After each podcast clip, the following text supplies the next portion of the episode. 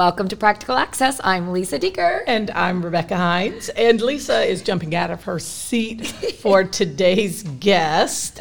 Um, Lisa, introduce your friend in mine. So let's see Tiara, goddess, guru. I don't know what she'll ask me. Her name is Wendy Murawski, but she's also a very dear friend.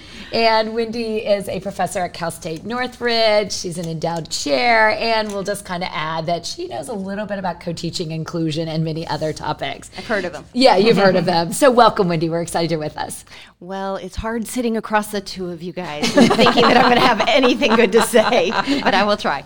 We know you well. So, we're starting today just kind of summarizing, since it's the 100th anniversary, of what, what's something in your last 100 years. I know you're like 102, but Just about. yeah, um, that you would really be excited and really want to highlight as kind of like the pinnacle of something that you feel like you've contributed to the field to this point. Oh, that I've contributed. Well, I'm an army brat, so I'm military, and I've lived a lot of different places, and that means I've also experienced actually being in a one-room schoolhouse when I was young. And so when I think to the field and how we've progressed, you know, we started with nobody having access to, well, not nobody having access to education, but only a few people having access to education, and that's changed a lot in the last hundred years. Um, so I think what I've contributed in my time is really helping people look at that one room schoolhouse. Um, and now it's our general education classroom, and we've got a million other options. But how do we look at that and say, we've got all these kids and they're so diverse and now instead of doing these silos or all of our specialized learning that we've finally gotten which is kind of awesome it's excellent that we have specialists who know you know special education or occupational therapy or you know all of our different areas but how do we now take them and bring them right back to kind of where we started. So i feel like what i've provided to the field is really uh, a lens on how do we collaborate? How do we play nicely? Which is pretty much not adding to the field much because kindergarten teachers have been doing that forever. So as i look back i guess i haven't done anything. Not but i would say just really really helping us look at it's really okay. We've we've always had a lot of diversity. Now it's okay to say how do we address it and how do we do it together using all of our specialized experience Right. And I think, you know, the word that I heard there that stands out and that all of us focus on constantly is access. And and how do you give access? So, Wendy, you work with a lot of schools. Mm-hmm. What is your first tip? Let's say I'm working in a school at any level. I might be a teacher, I might be an administrator, and I want to be more inclusive and provide access to, to more students to that, that general education, that one room mm-hmm. schoolhouse idea. What is my first step? I think first is mindset. And unfortunately, I feel like that it, that's such an easy answer, but it's also so huge. But if you truly feel like, hey, I, I do, I want to learn more, I want to do more, um, and then you share that mindset with others and say, it's really, I, I'm scared. I'm, I know it's going to take work. I know I maybe I don't have the resources, I don't have the expertise yet, but I have the right mindset. I think that's first. Then I would really look at universal design for learning. Um, our learning sciences have come a long way. We know about neurodevelopmental profiles. We know that kids learn differently. It's not a shock. Nobody's a shock for that. But because we know that, if we now have the mindset of, okay, so how do I just pro- start providing all these different means? It's going to help access. It's going to help inclusion, and not just kids with identified disabilities, but really, Right. It's it's really about everybody. It's that one room schoolhouse. Right. So if I'm if I'm if I'm a, a teacher, then it's maybe those things sharing shoulder to shoulder, and if I'm an administrator, maybe I'm planning for my building. it's still the mindset piece with the administrator. It's really helping everybody understand. Look, we're in this together. We've we do have a lot of expertise in our own schools. We can bring in experts for sure, but we have a lot of expertise.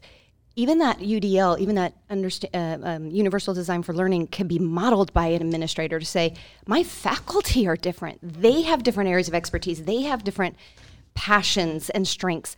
How can I change my faculty meeting to model the fact that I respect differences in everything I do? And that goes from the district office on down. If we keep doing everything lockstep in the way we've always done it, we're not modeling that we want something different. So I love the fact that, you know, you talked about a one room schoolhouse, but you really said, but don't treat anybody like the same. So Yeah. I love that that that paradox. And so I know something that you believe in that you've seen is one person can change the world.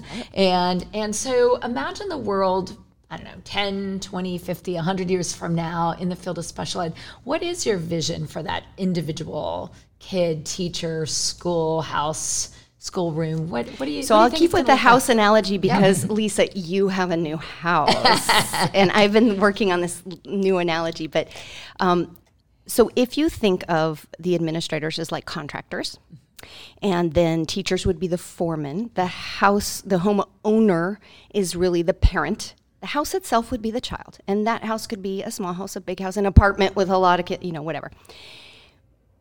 I think we all we would all recognize that okay, there are different city ordinances, there are different laws that we're considering in different places. There are different house styles that we want. Homeowner's going to have personal preferences for how their house is made and built and there's a whole lot of stuff some need a lot of dirt so, some need you know just depending on where we are so but we all recognize we have to collaborate, right? We got to bring in that plumber, bring in the electrician, and they are specialists. But they're going to have to come in and collaborate a little bit, or you're going to have somebody who is trying to put electricity in a water pipe, and I've learned that that's not a good thing. um, so, using that analogy, I would say that one room schoolhouse still has a lot of needs and a lot of different houses um, within it so I believe we can all collaborate. So in 100 years, I really think we're going to look at every room and just go, yep, there are differences. And yep, I'm teaching a lot of different ways, but that's what our CEOs of Fortune 500 companies are doing. That's what we all recognize when we walk into Walgreens and we have a, a greeter who says, Hi, welcome. And you realize that person maybe has some neurodiversity that, you know, is not typical for us. And that's like, all right, hey, you're different. That's cool. And so in 100 years, I think we're collaborating far better. We're really recognizing, and I think we're starting to do that at this 100 year celebration. Like, we're celebrating differences. And I think people are truly doing that, really, or wanting, maybe I should say. We're, we're really wanting to do that. That's why diversity, equity, inclusion is so big in companies and not just in schools. We're really looking to what do we, what can we do better? So I think we're going to get better. It's slow road, but I think we're that one room schoolhouse is going to have a lot of people collaborating for it in it. Well, and it's interesting. I have one other quick follow up there, and this is kind of my last question for you. But I think also coming out of this time of change in services from online, face to face, hybrid, back, yeah. Um, do you see that that contractor having different ways kids might even be going to Yeah, school? without a doubt. And if you think about universal design for learning is that all those multiple means, right?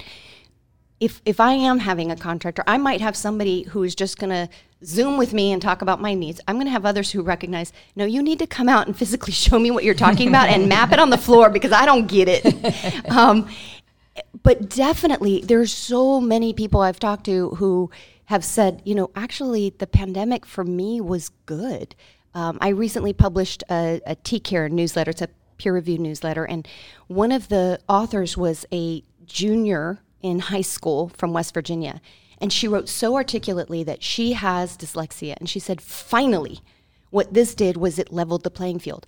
All my teachers who have told me in the past, I, I'm not allowed to give you more time. Well, now everybody had till midnight to turn it in. And that those hours made a difference for me. Every one of my teachers who said, I can't figure out the technology to let you use, you know, whatever your devices are. Now it's like, oh, you have devices, thank God. You know, I need those. So from the perspective, obviously pandemic's hard, awful. But I do think it's made us recognize that again, not only do kids learn differently or do we teach differently, but let's embrace that. Let's learn from that and then move forward from there. And I think that's what we've been doing. Again, slowly, this is not a quick process. I'm always about baby steps. But I do think we're doing a better job and we're learning. Well, Wendy, thank you for helping us see the field in in a new way with a new model. We're going to take your construction model and we'll build on it. Oh my Ba-dum-bum. God, da-dum-bum. nice. well, thank you for joining us, Wendy. Uh, we appreciate you, and you really have been impactful both as a friend and as a leader in the field. So, thank you for that. And so, if you have questions, please send us a tweet at Access Practical or post a question to our Facebook page. Thanks. Thank you.